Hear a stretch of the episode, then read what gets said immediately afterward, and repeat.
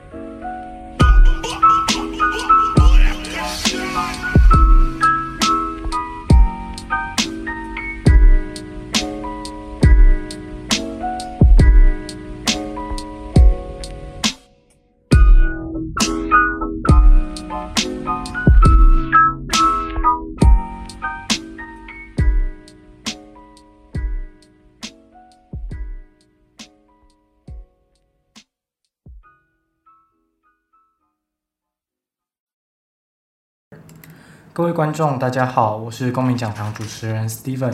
那呃，今天要跟大家聊的话题，其实有点像在国外读书。那因为今天来宾的生命经验当中，曾经在菲律宾待过将近半年的时间，有点像是就读语言学校。那此外，在他的生命故事当中，转换环境其实是一件习以为常的事情。那正因如此，也养成他适应环境与冒险精神。呃，除了在菲律宾待过之外，他也曾经跑到美国月美国，呃，进行两个月的公路旅行。那究竟是什么样的心理素质能够成为他这样子的经历呢？又或者，呃，你该具备什么样的心理素质才能跟他一样呢？那就让我们来问问他吧。那我们欢迎 Sherry。好，嗨，各位各位听众，然后主持人大家好。好，那呃，你今年回菲律宾多久啊？因为我看你暑假好像也有回去菲律宾。呃，大概回去了十天左右吧。呃，是回去旅游吗？对，是跟我是带我高中朋友去我的地盘，没啦，他们都这样讲。哦哦，所以你之前是在菲律宾的宿务那边吗？对，我在就是宿务这样子。呃，为什么一开始会选择去宿务？呃，其实是因为我呃，因为马尼拉就是其实马尼拉是首都嘛，可是马尼拉就因为大都市，嗯、所以人比较多，比较杂。可是宿务就是第二大城，可能有点像台中或桃园那样，然后都市机能也很方便，所以那是我一开始为什么选择宿务的原因。嗯，哦，所以宿务它是一个岛吗？还是它其实是在本岛里面的一区？呃其实菲律宾是一个很狭长的地形，它其实也不算岛，就是很多很多岛连起来的。宿务就是其中一个，然后它可是宿务本身的四散在外面的大概也有个七千个岛左右吧。嗯，对对，就非非常非常多岛，就是也有无人岛那样子。哦，因为在台湾人印象当中，宿务它比较像长滩岛一样是个观光的景点，比较不像马尼拉是一个。比如说商业的都市之类的，那所以你在宿务那边其实是呃最早的时候是就读语言学校吗？哦，是的。啊，所以为什么一开始会选择去菲律宾？哦，其实是因为小时候就一直就是小时候每个人梦想要出国嘛，可是哦，因为我们家再加上我自己后来，其实其实我负担不了，可能去欧美国家的经费这样子。然后在我高中的时候，我就知道菲律宾的这个就是机会跟条件，然后就是也就是对于金钱要求其实没有很多，所以我那时候就选择菲律宾。你读了大概四个月或者是读半年，大概是欧美费用的三分之一左右，生活费又非常低廉，所以这也是为什么我选择菲律宾的原因这样。哦，所以所以你在语言学校那边总共待了多久？哦，正确确切来说，大概是四个多月左右。嗯，可是因为就是之后，嗯，之后可能也有去就晃晃，可以就大概差不多五个月了。嗯，嗯，所以他是类似暑期的短期的概念吗？还是其实它是在一个正常的学习当中？呃，它是只要你就是你大概什么时候要出发，你就跟他讲。他其实每期都有在开课，嗯、可是就是依你自己的需求去调配。你可能需要三个月，需要半年，甚至需要一年，都大有人在这样子。哦，所以你你的英文口说能力应该不错吧？呃，哎、欸，当然我不敢说啦，但沟通还可以，毕竟都已经在国外待了四五个月了。嗯、呃，那所以所以你对菲律宾的感觉是什么？就是如果从去之前跟现在这两个时间点，那你对菲律宾的观点？嗯，这个我其实心态上变化蛮大的，因为其实一开始我觉得我很少会跟人家讲说我要去菲律宾，因为对于这可能近几年意识比较高，可是其实对于长长辈来说，那还是一件蛮。不可思议的事，你怎么会去想去菲律宾这样子？嗯，可是从我到菲律宾回来之后，我其实对于我，我都会跟别人说我在菲律宾待了多久多久，然后我有多喜欢菲律宾。其实因为菲律宾对我来说是一个蛮重要的地方，它有点像是我，就是如果你说人生就是，就像主持人刚介绍，人生就是场冒险，那就是我冒险的开端这样子。因为你很少在那个年纪里，你能去做自己想做的事情，所以。而且你遇到那些人，不管是我的老师、我的同学们，他们都在我生命里带给我蛮大影响。而且那群人在那个时间点在那边，那才是对我最重要。其实不是菲律宾这个国家怎么样怎么样，而是那群人在那里，那个菲律宾对我来说才是最有意义的，就是那个样子这样。哦，所以呃，你那时候在菲律宾，你的班上的同学们，其实大部分都是台湾人吗？还是有其他国家的？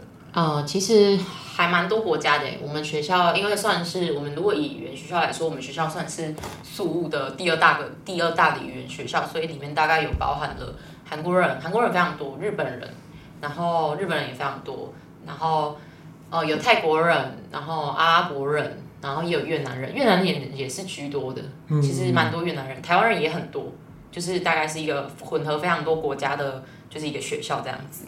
哦，所以。其实在，在呃，因为呃，好，因为你现在差不多二十几岁嘛，嗯、那所以在这一个二十几年的过程当中，其实你还蛮常转换环境的。那你对于转换环境这件事，你觉得它是一种在你转换环境的那个过程，其实你是恐惧的还是期待的？嗯，其实我常常都会开玩笑说。从我上大年开，就是从我上大学开始，我每一年都在换环境。嗯，其实我自己内心是，呃，其实一直都是，其实我每次转换环境的时候，其实我是害怕的，因为其实我一个人，我是一个非常容易焦虑的人，我可能会预设非常多的好跟不好，然后就会觉得不好的事情会占多，然后它会发生。可是我觉得对我来说最重要一点是，即便我觉得它会不好，我也觉得它是我人生的一个。经历你自己选的，你就要自己负责。所以你今天去了，你才知道你合不合适。所以我很少就是因为转换环境而适应的不好。我觉得可能我已经提早接收了这些不好，然后那些恐惧也在开始的时候就过去了，这样子。嗯，所以其实你经历过很多次的再社会化。是啊。OK。非常人生。哦，好，所以呃，好，所以你对于转换环境其实。某种程度也是有恐惧的，对不对？因为呃，如果从我自己个人经验当中，应该讲我从小学开始，应该说从幼稚园开始，我就还蛮常在，我也是蛮常在转换环境。那因为家里的一些因素，那有时候是在新北市，有时候在台北市读书。那当然从国小毕业之后就跑去住宿学校。那基本上我后来想想，我活到现在二十几岁，我大概有三分之一的时间，哦，不止，应该快三分之二的时间是没有待在家里的，大部分时间都是在外县市。那可能跟你的经验比较不同的是，你可能有在国外，或者说跑到真的是外岛，对，那可能。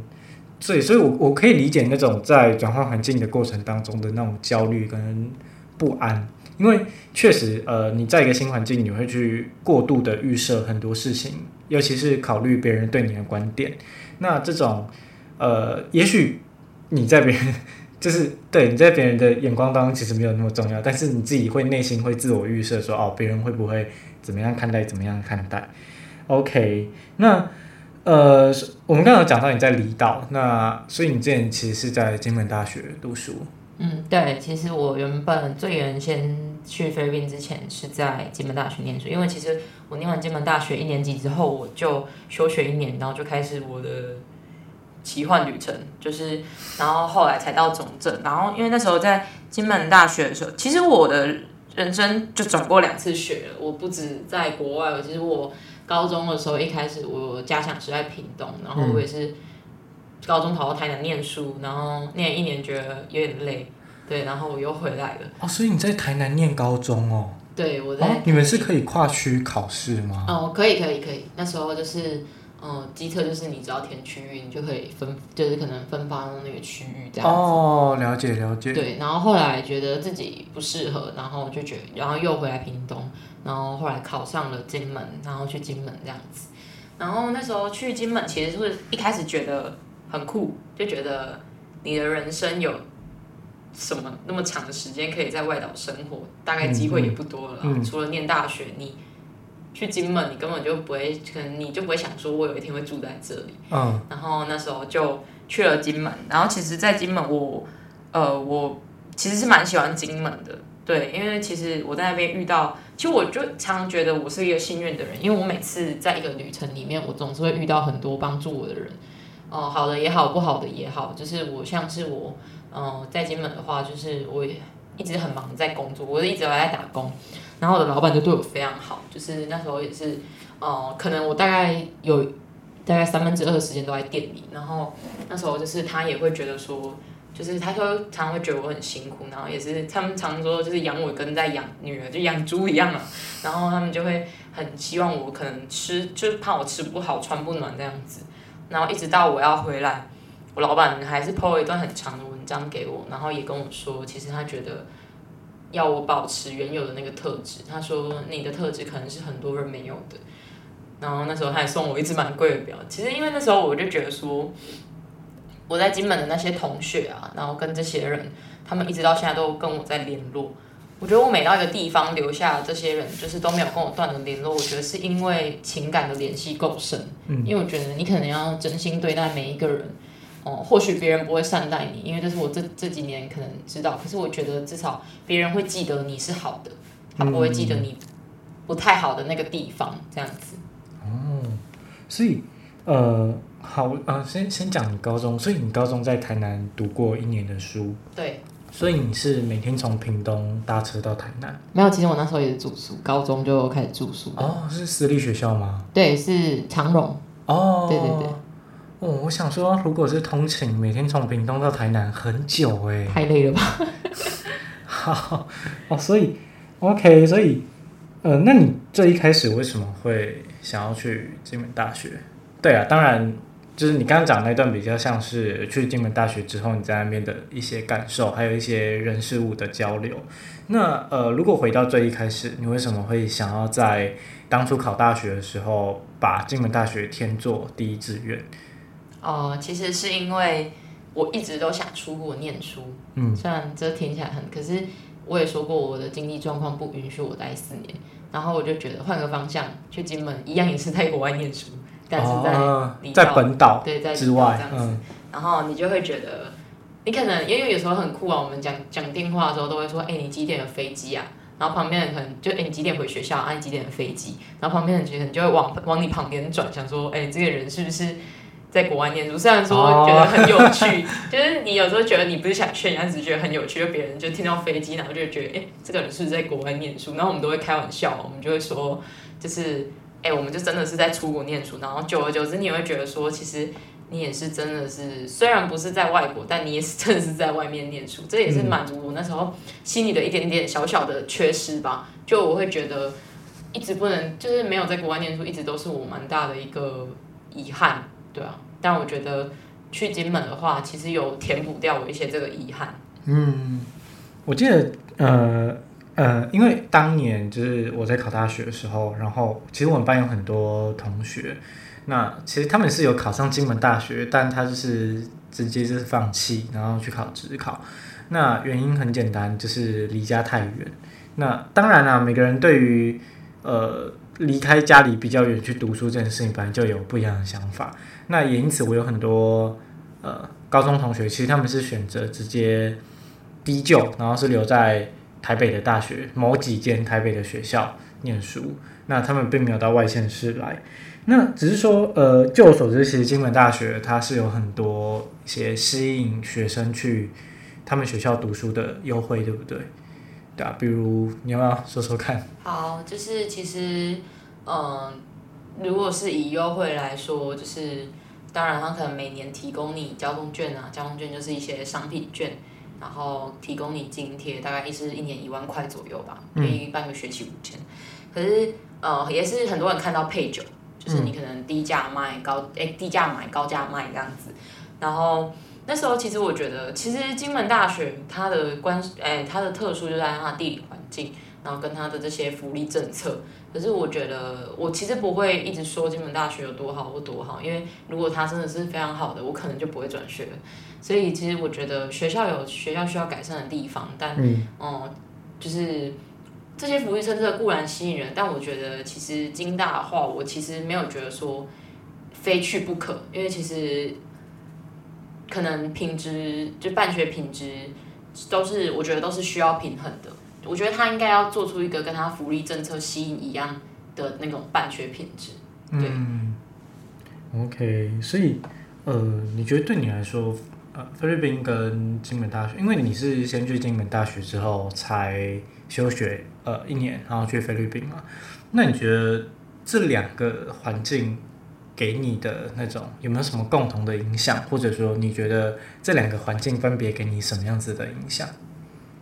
哦、呃，如果你说共同影响，就是我在某个时期都觉得特别的孤单，嗯、尤其是在那个呃，就是对于。环境的挫折，小事也好，大事也好，你只会，你那时候都会出现一个，就是，哎，你为什么就是做了一件，嗯，好像自己看起来很痛苦的事情，然后你又不想跟别人说，就是因为你个性比较倔，你就会觉得，我自己个性比较倔，我就会觉得说自己选的，就会觉得很不想跟别人讲这种不好的事情。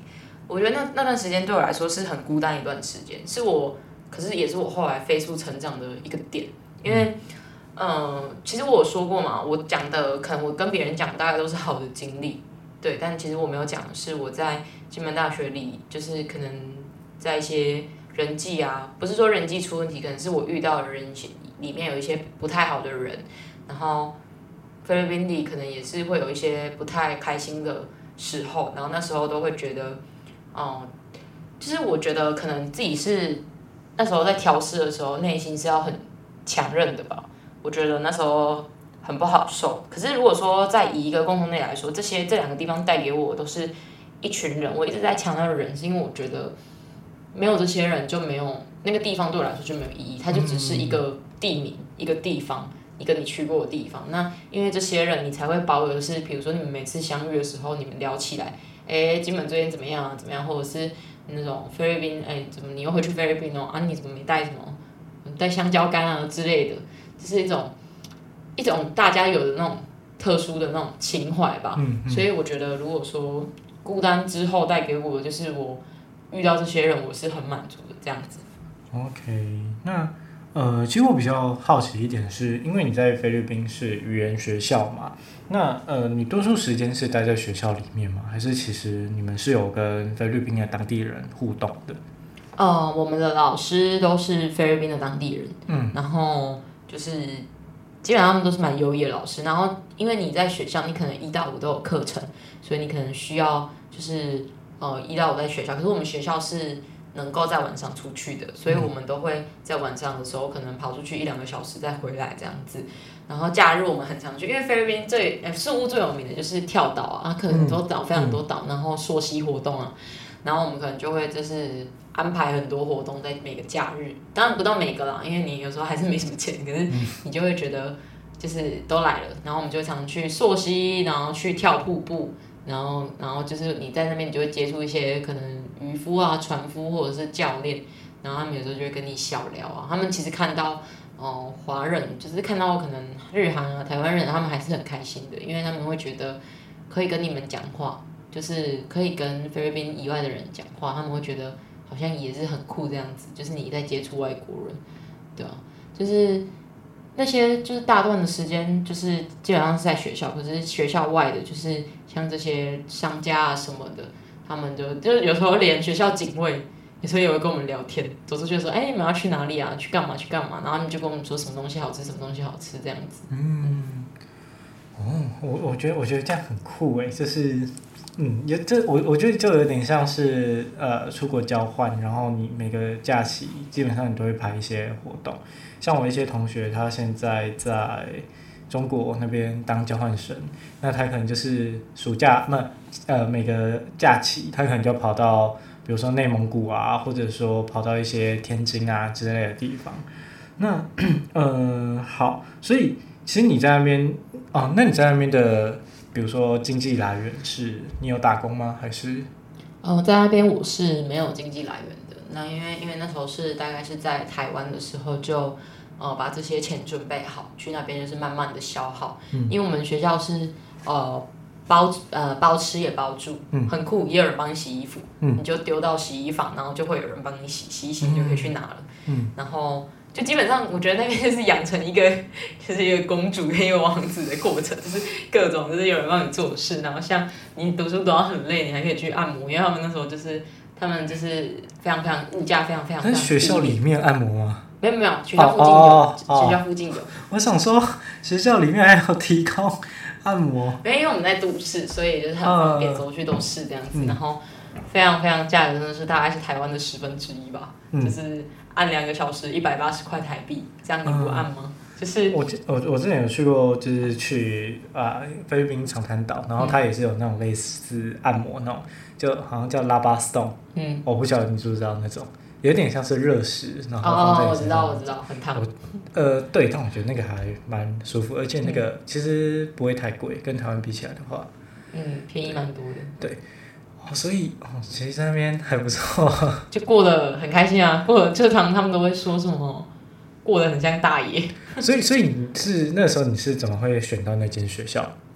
哦，就是哎，学校名字是可以讲的吗？呃，我无所谓，你可以讲。哦，就是那时候选我们学校叫 CIA，然后就是那时候就是 CIA 是老牌学校，嗯、因为如果说宿务，大家近几年听到宿就是菲律宾留学可能近几年，可是其实菲律宾留学大概在十年前就开始了，嗯、因为其实为了因应韩国人，他们喜欢把自己的国民丢到。每个环境里去适应，变成当地的人才。嗯，对，就是你懂当地的环境，然后懂当地的语言，你可以跟当地人交流。所以非常多韩资的学校，像我们学校就是韩资的学校。嗯，然后那时候选那边是因为第一个它老牌，然后第二个是它有一个台湾经历。嗯，就是他是能跟你，因为你可能不需要跟，哦，当然是你会讲英文最好，可是有时候你遇到紧急状况，你可能讲不出来的时候，就是台湾经理还蛮重要的。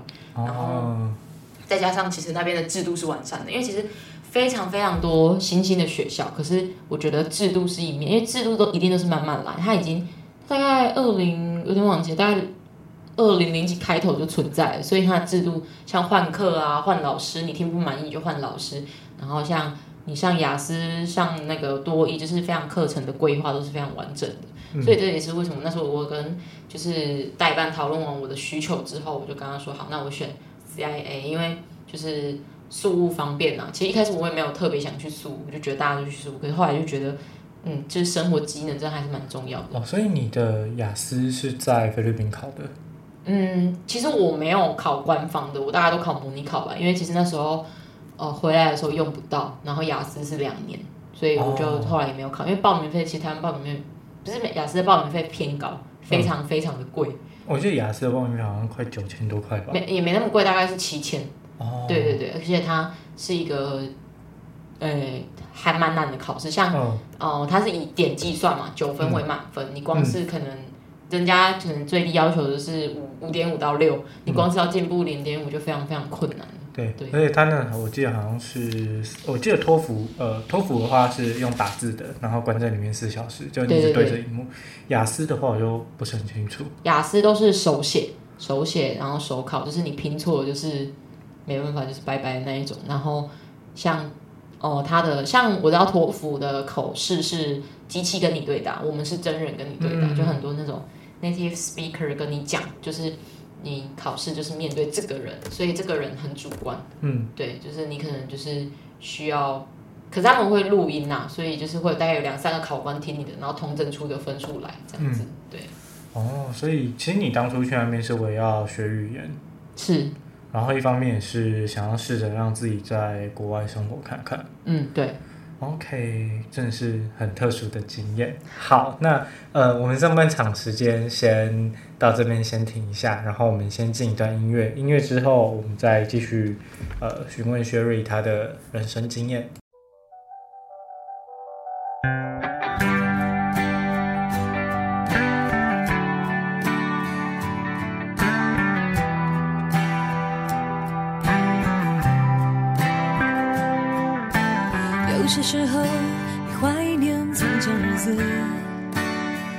可天真离开时，你却没说一个字。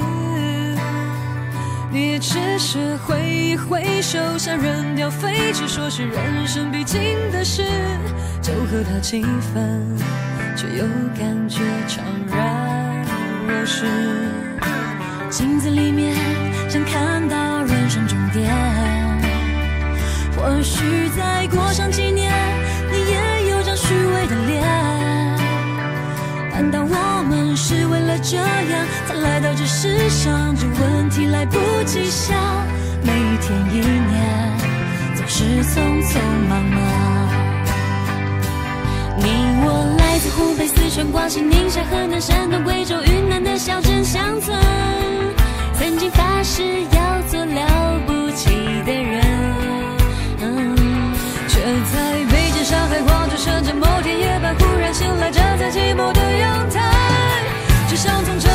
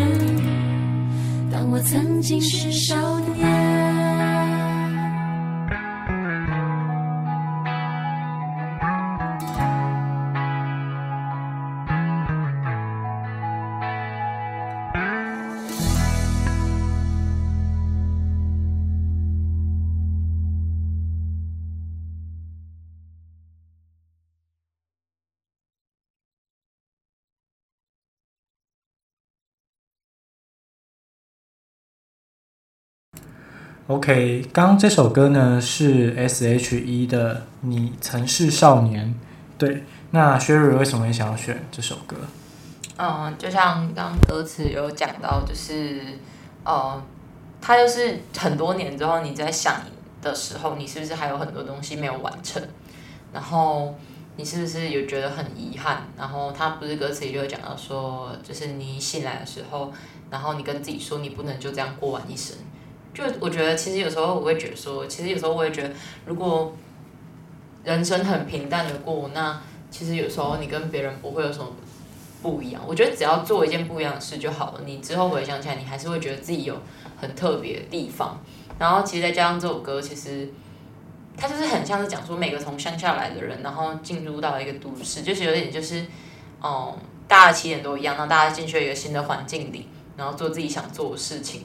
其实我觉得做自己想做的事情蛮重要的，嗯，然后一样也是最后一句，觉得最后一句最打动我的，就是说就是呃，他说呃，相信就是相信每个陌生人，因为其实讲到现在，我们都会觉得说，哦、呃，我们会变得渐渐的变得很现实，可能当然讲现实是严重一点，但你就会渐渐的，就说社会化，你会接受这世界对你的不友善，然后你会知道这世界没有人都是好人，可是我还是一直秉持着一个。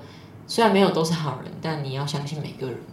嗯，OK，好，那嗯，因为因应到我们今天谈的这个主题，那还有 Sherry 个人经验，其实他谈到很多，就是呃，人在每一个时间点过程当中，你遇到的那些人，他带给你的影响。那所以今天的片尾曲，我决定放就是有一首叫做《When We Were Young》。对，那呃，虽然它好像是一首应该算偏爱情的歌，但我觉得它的歌词其实是可以拿来描述这种，就是当我们在年轻的时候，我们遭遇到的每个人。那呃，没有这个人，那个风景就不是我们记忆中的那样。嗯。所以我觉得，如果从这个角度看的话，我还是会觉得那首歌蛮适合来当今天的片尾曲。OK，好，那我们呃回到访谈，那来说一下就是。你离开家里很多年之后的感受？嗯，其实，呃，先大概概述一下我家庭状况好了。其实我就是个单亲，然后跟着爸爸，就是被爸爸养大的小孩。然后小时候有爷爷，可是哦，爷爷在我十八岁那年就过世了，所以就家里就剩下爸爸跟我还有哥哥这样子。然后那时候就是，其实我对于我的家庭，我是觉得很。遗憾的就是，我会觉得说，为什么这么不完整，然后大家的感情这么不好，非常爱吵架，然后可能别人看我都看不出来，就会觉得说，呃，看起来就是一个很正常家庭长大的小孩这样子。可是其实没有，就是只有我自己才知道，呃，我很常是想家，但我不想回家。嗯，对，因为回家你就是要面对现实，然后面对一些，就是我为什么持续了这么多年，这些问题还是在那。嗯，然后离家这么多年，其实我觉得我一开始是想逃避的，像台南啊。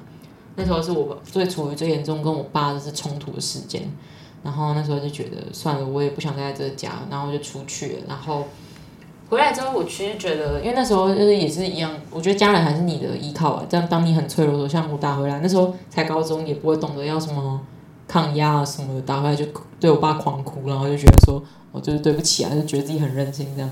虽然回来的时候就是之后也是一直在吵架，可是有时候就觉得自己会懂事蛮多的。然后再加上我们家对于我这样的就是那种行为，就会他他们其实都是觉得说，他们其实我爸是很支持我的。其实虽然他不讲啊，而且他有时候可能他自己也觉得荒谬吧，可是他会觉得说你想做什么就做。他常常都会跟我说，他知道我是一个有自己梦想的人，他不会希望我就是为了他的期望去做一些什么事情。我觉得以一个乡下的父亲来说，甚至是我就说我家乡在屏东嘛。然后又是一个乡下，然后旁边的人可能就是觉得哦，那什么，呃，万般皆下品啊，我有读书高，嗯，然后你的好成就就是你要读很好的书，你要很好工作，你要赚很多钱，年薪百万这样子。然后我爸说没有，我没有希望你那样子，因为他一辈子都过得很不快乐，所以他我觉得他灌输给我家里家里给我最大最大的观念是你要活得快乐，然后你要让自己过得下去，这样就好了。嗯。所以你有什么话是想要对家人说的吗？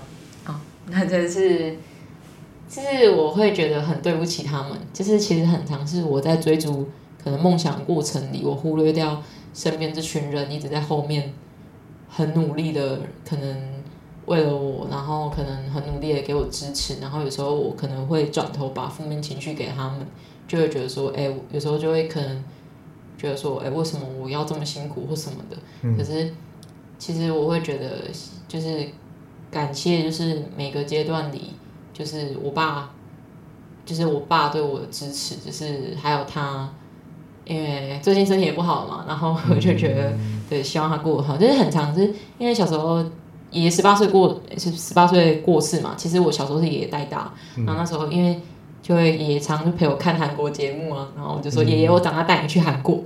对，然后这也是一个遗憾，就没做到这样子。因为那年我在考学，诶、欸，学测，然后我跟爷爷说考完就去韩国，然后爷爷说好啊好啊，然后就是他那年就过世了这样子。然后我觉得就是我还我其实对家里就是我很希望我爸身体健康，然后我很想要带他去他自己想要去的地方这样子。然后就是谢谢他。嗯，其实我前我前几天看到一篇呃一句话，那我觉得我觉得其实那句话讲的还蛮好的，因为他他其实讲的是呃。成长最残忍的一件事情，不是在你成长过程当中遭遇到的任何的挫折，而是在你慢慢慢慢成长成熟之后，你意识到，呃，那一个把你带大的人，他正渐渐的衰退，渐渐的老化，然后你已经成为就是要，呃，讲照顾好像有点太太肤浅，就你已经变成是要轮到你来支撑他们。对，我觉得这句话其实还蛮还蛮有感触的啦。OK，好，我们换个换一个愉快的话题。所以，呃，那你之前跑去美国哦，就是应该是公路旅行吧？是是是。那你在美国公路旅行是两个月吗？哎，没有，大概是一个多月。一个多月。嗯。所以你是在什么时间点去的？哦，是在我要考转学考的前一个月去的。哦，所以你是去菲律宾回来之后，然后过一阵子就去美国了。美国，对。哦，是去美国的东岸还是西岸？哦，我去中西部。哦，中西部。都走完了，就是你知道那些像芝加哥啊、凤凰城、洛杉矶啊、旧金山啊、西雅图，我都去完了，还有亚历山大、啊纽奥良啊，对。可是那边治安不是很糟吗？哦、呃，对，其实这可以讲到说真的是大冒险，因为有时候你真的是进到那个州，进到那个小区，治安好是真的很好。大家的美国梦真的是有时候是需要醒醒的，对不对？就是其实美国没有大家想的这么这么的繁荣，跟这么这么，我也一样看到非常多的流浪汉的那种，可能就是非常辛苦的人。嗯，然后那时候就是我还记得吧，这是一个小题外话，就是一个小故事。那时候我们进到，我忘了是那时候是去哪，路易斯安那州吗？我去太多州，我也忘记。然后那时候就是我们就进到一个，因为那时候非常晚，我们大家都是。当天才找住宿，因为你不知道你今天会落脚在哪里。嗯，然后那时候，呃，跟我同行的是一个哥哥一个姐姐，然后他们也是我在菲律宾的语言学校的同学，就一个缘分啊，非常奇妙。然后就是那时候找房间的时候，姐姐就订了一间，然后我们就进去，然后就开始有那种，嗯、呃，黑人的那种就是醉汉，他真的是黑人，嗯、就是、嗯、然后就是对，就是然后他就开始狂狂敲猛敲我们的门，然后我们就非常非常紧张，因为不止一个，大概有四五个吧。然后就透过鹰眼往外看，嗯，然后他们就非常吵闹，然后就一直敲，一直敲，然后就一边笑一边敲，一边敲一边敲，然后手里就拿着酒瓶。我那时候其实是非常非常害怕的，因为其实我们三个是住一间，然后我就跟哥说：“哎，哥怎么办？我现在很怕。”然后哥哥说：“不要怕，不要怕。”然后我们就他们就一直敲，一直敲，然后还就是开门锁，就想要开你门锁，因为其实喇叭锁。我那时候真的非常胖，然后我就说，我就那时候就觉得天啊，我是要，是不是要在美国拜拜了？然后。然后那时候就是，就是后来他们当然走了，可是这种就是状况可能不计其数这样子，然后就会觉得哦，所以你遭遇过很多次类似的。嗯，其实那时候算是很多次，因为你在美国待那么久，你这种这种真的是经过那么多地方。像那时候我在超市外面，可是其实我自己是觉得很对不起那个黑人的，因为他是他一样也是黑人，然后他是一个。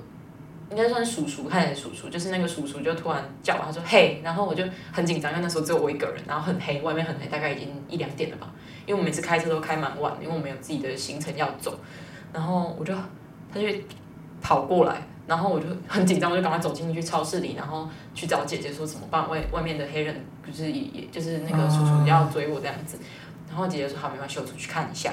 然后出去玩之后，姐姐就说好，你可以上车了。然后就出去的时候，我就看了他一眼，然后那叔叔也是看了我一眼，然后我就说，所以就是我就走上车，然后我就问说是怎样。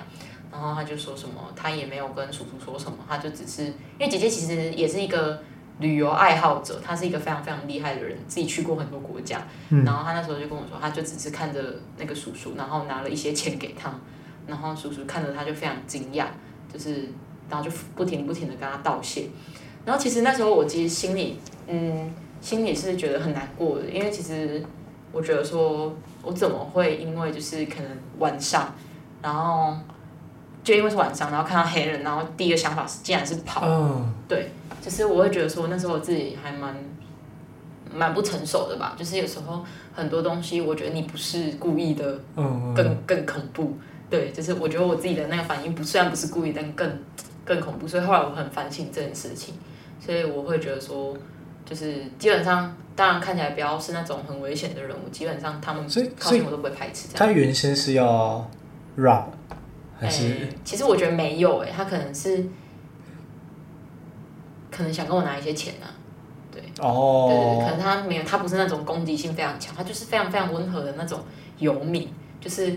你可以看得出他没什么意图，哦、可是他就是感觉就是想跟你拿钱，哦、就是 back 对对对对，哦，对，可是因为那真的非常晚，所以我就很害怕这样。可是可是我觉得，嗯，对，就是我我我可以理解你那种感受，就是当我们在台湾，就是很多公民教育教导我们大家要平等的看待每个人，嗯、就是不论肤色不论种族，这个当然完全没有问题，嗯、这个也可以。但呃，当我们是华裔，然后在一个。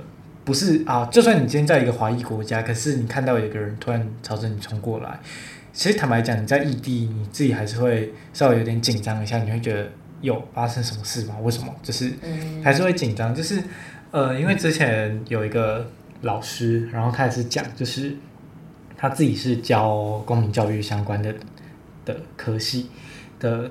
的科目，然后他也是带着他的儿子，然后有一次去买东西，然后后来就是在类似凉亭路边的凉亭，就坐在那边休息，然后他儿子就坐在那边就是吃，可是旁边就躺着一个就是街友，但他当下他的潜意识就很希望他儿子可以坐旁边一点，可是他心里面会觉得说，我今天是教公民教育的，我会有萌生这个念头，是不是？好像也不太对，嗯、所以我觉得，所以对，所以我觉得这是一个人基于本能的一个反应。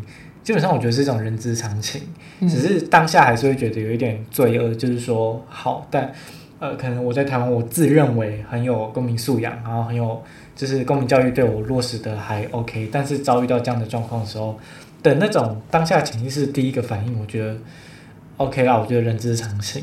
只是你刚刚讲到那个。就是被敲门的经验，因为我们前几周访谈的来宾，其实他有讲到他在美国也是有这种被敲门的经验。嗯、天哪，有点恐怖。可是我觉得，如果啦，就是如果再让我给我一次机会，我可能会选择真的是给他一些钱，然后跟他好好聊聊。对，哦，嗯，你是说敲门的那种吗？但我觉得敲门那个不是不是敲门，哦、是那个叔叔这样子。嗯。好，因为其实其实我说实在就是怎么讲，大家可能都会有一种就是强国或者说一个好世界霸权，然后对，然后他可能他国民都是什么，大家都非常富有，其实没有。我觉得在全世界任何一个国家都是一定存在贫富差距，只是说你要看那种贫富差距的悬殊。嗯、那就像台湾会有很多人会觉得啊、哦，有些是怀有美国梦，那有些是怀有中国梦，会觉得说。嗯啊，中国好棒哦！然后大家拿人民币都很有钱，但我觉得，呃，当然我，我我我相信，不管在美国或在中国，甚至于在台湾，都有那种非常 rich，然后很 OK 的人。但我会觉得，呃，那毕竟是少数，或者是大家只看到那样子的样态。其实，呃，因为我两个暑假都有去中国，那坦白说，就是去姐妹校的活动。那中国大陆那边确实就是要招待一些，比如说。住宿啊，确实都是让我们住的不错，然后饮食也都还可以。但你知道，有时候就是偷溜出去，走在大街上，就是看到他们自己那种街道的状态，还有他们一些，他们也是有游民或农民工，就直接在都市路边席地而坐。当然，呃，这种状况可能在上海这种一线城市并没有。可是你比如一些省，比如说浙江或者说江苏，其实你是可以看到这种状态的。那你看到这，我看到这种状态，其实我会有一种想法是，我会觉得还蛮该怎么讲？呃，他们国家花了很多钱，然后来吸引我们过去那边，不管我觉得各种目的都好啦，就是吸引我们过去那边。可是其实他们真正生活在当地的人，并不是像大家看的这么这么富有，其实还是有很多很辛苦的人在那边生活着。OK，那你觉得你在异地生活很多年之后，你的感受是什么？在异地生活很多年之后。我觉得不管在美国或在菲律宾，或者说在金门，哦，在异地生活这几年，其实我会觉得，我会觉得是每次回来台湾，就像是，呃，你睡醒的一场梦，就是那些很像一场梦，嗯、然后你又要面对生活这样子，然后，其实有时候我觉得到异地去是让我觉得我抛下可能。现在的这个非常焦虑的状态，然后去走一走，因为我知道我不是一个，就在异地生活这几年，我深刻体会到我是一个不被拘束的人，嗯，我不太适合在制式的制度或环境下成长，因为这会让我觉得我很压抑，我会看不出，就因为别人跟我都一样，那这样比较起来，你就会觉得你跟别人没有不一样。嗯，那走出异，就是到异地的话，每次只要可能我自己跟别人讲，或者是别人讲话或干嘛，你就会觉得，哎，今天的自己好像又比昨天进步了一点。嗯，你就会觉得你好像又，哎，可能又尝试了什么，然后又跟别人聊到什么，你听到他们生命中的什么。其实我觉得异地的这几年的那个经验是，我觉得我大概是如果正常人生就是正常制度这样活，一路大学毕业，然后到职场就业，我大概一辈子都不会再经过了吧。就你不会有这种经历，然后你也不会就是有这种。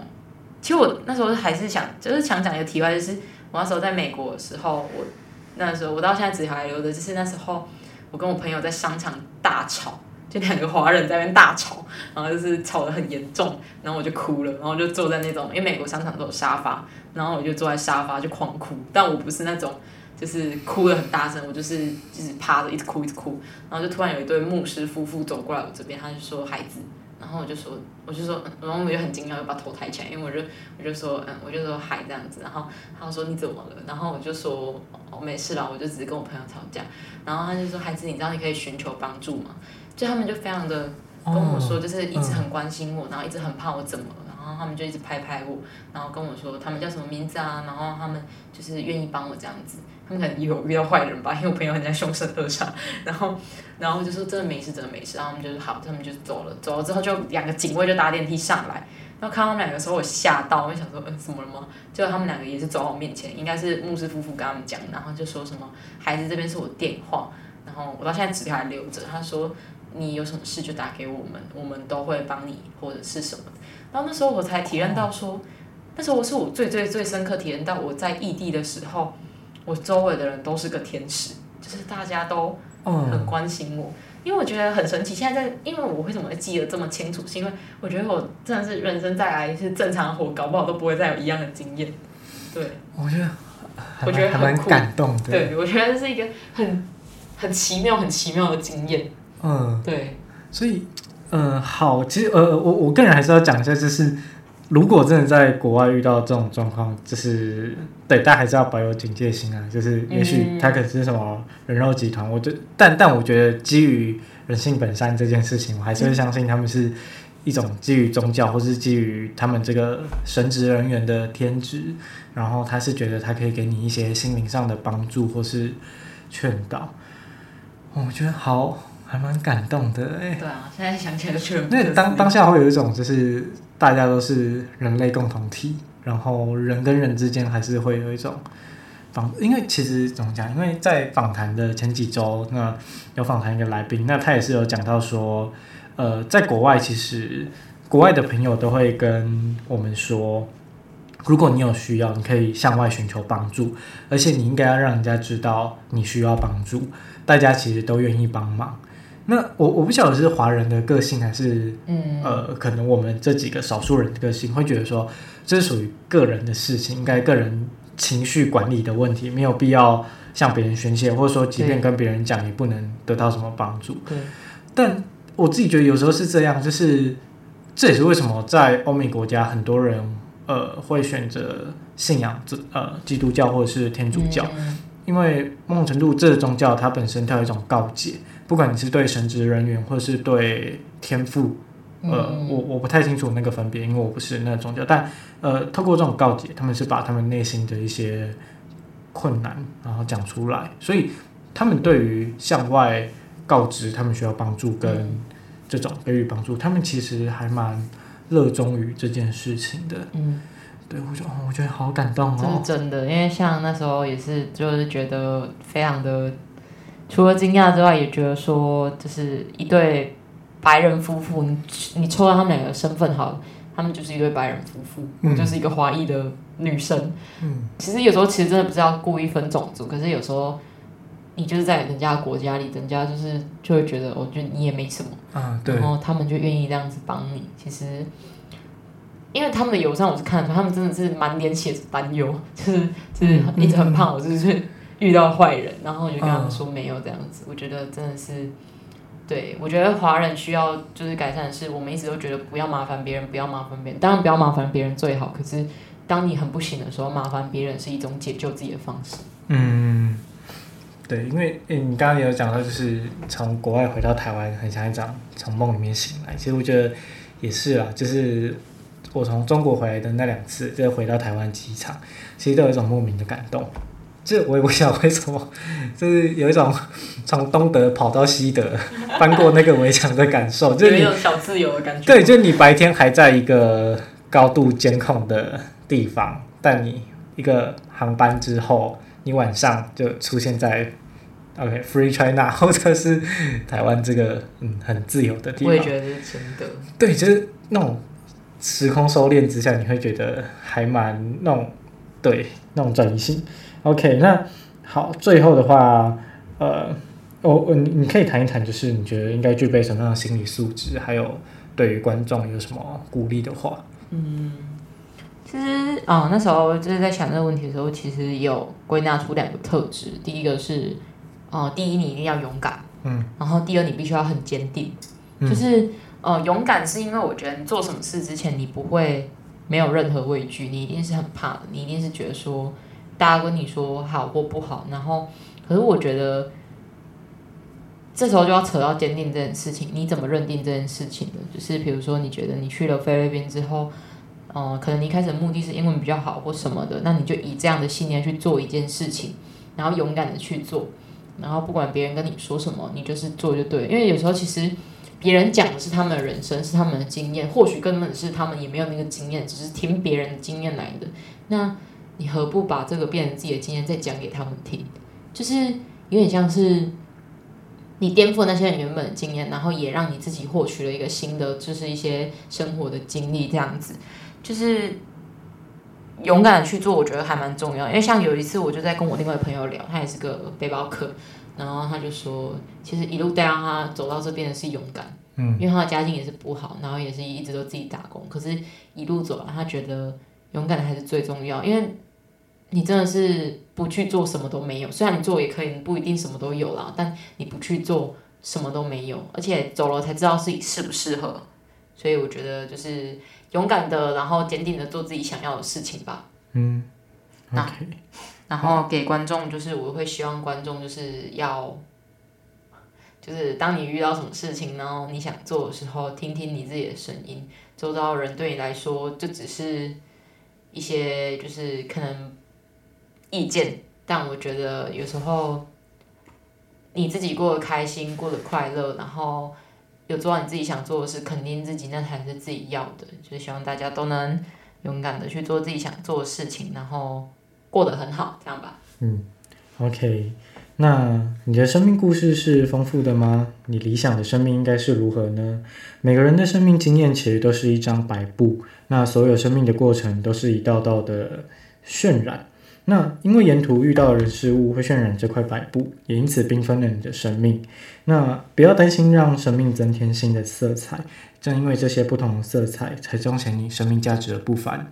有一句广告词是：呃，不做不会怎么样，但做了很不一样。我觉得很适合拿来作为今天节目的一个结尾。OK，我是 Steven，那感谢 Sherry 今天的莅临分享，同时感谢听着节目的每个你们，我们下周见，拜拜。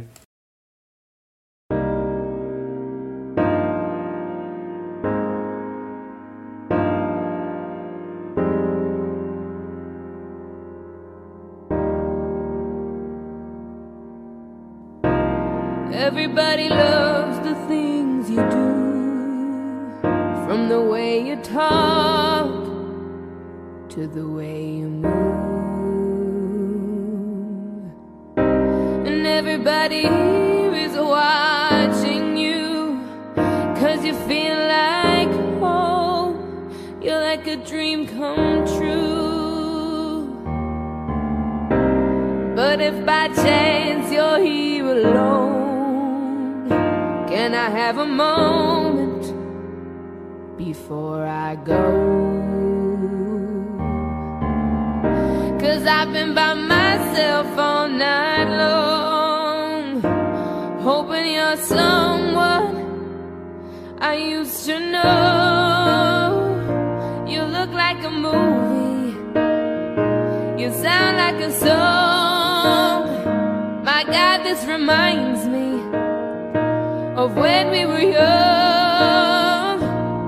Let me photograph you in this light in case it is the last time that we might be exactly like we were before we realized we were sad of getting old. It made us restless. It was just like a movie. It was just like a song. Scared to face my fears, cause nobody told me that you'd be here. And I swore you moved overseas, that's what you said when you left me You still look like a movie You still sound like a song. This reminds me of when we were young.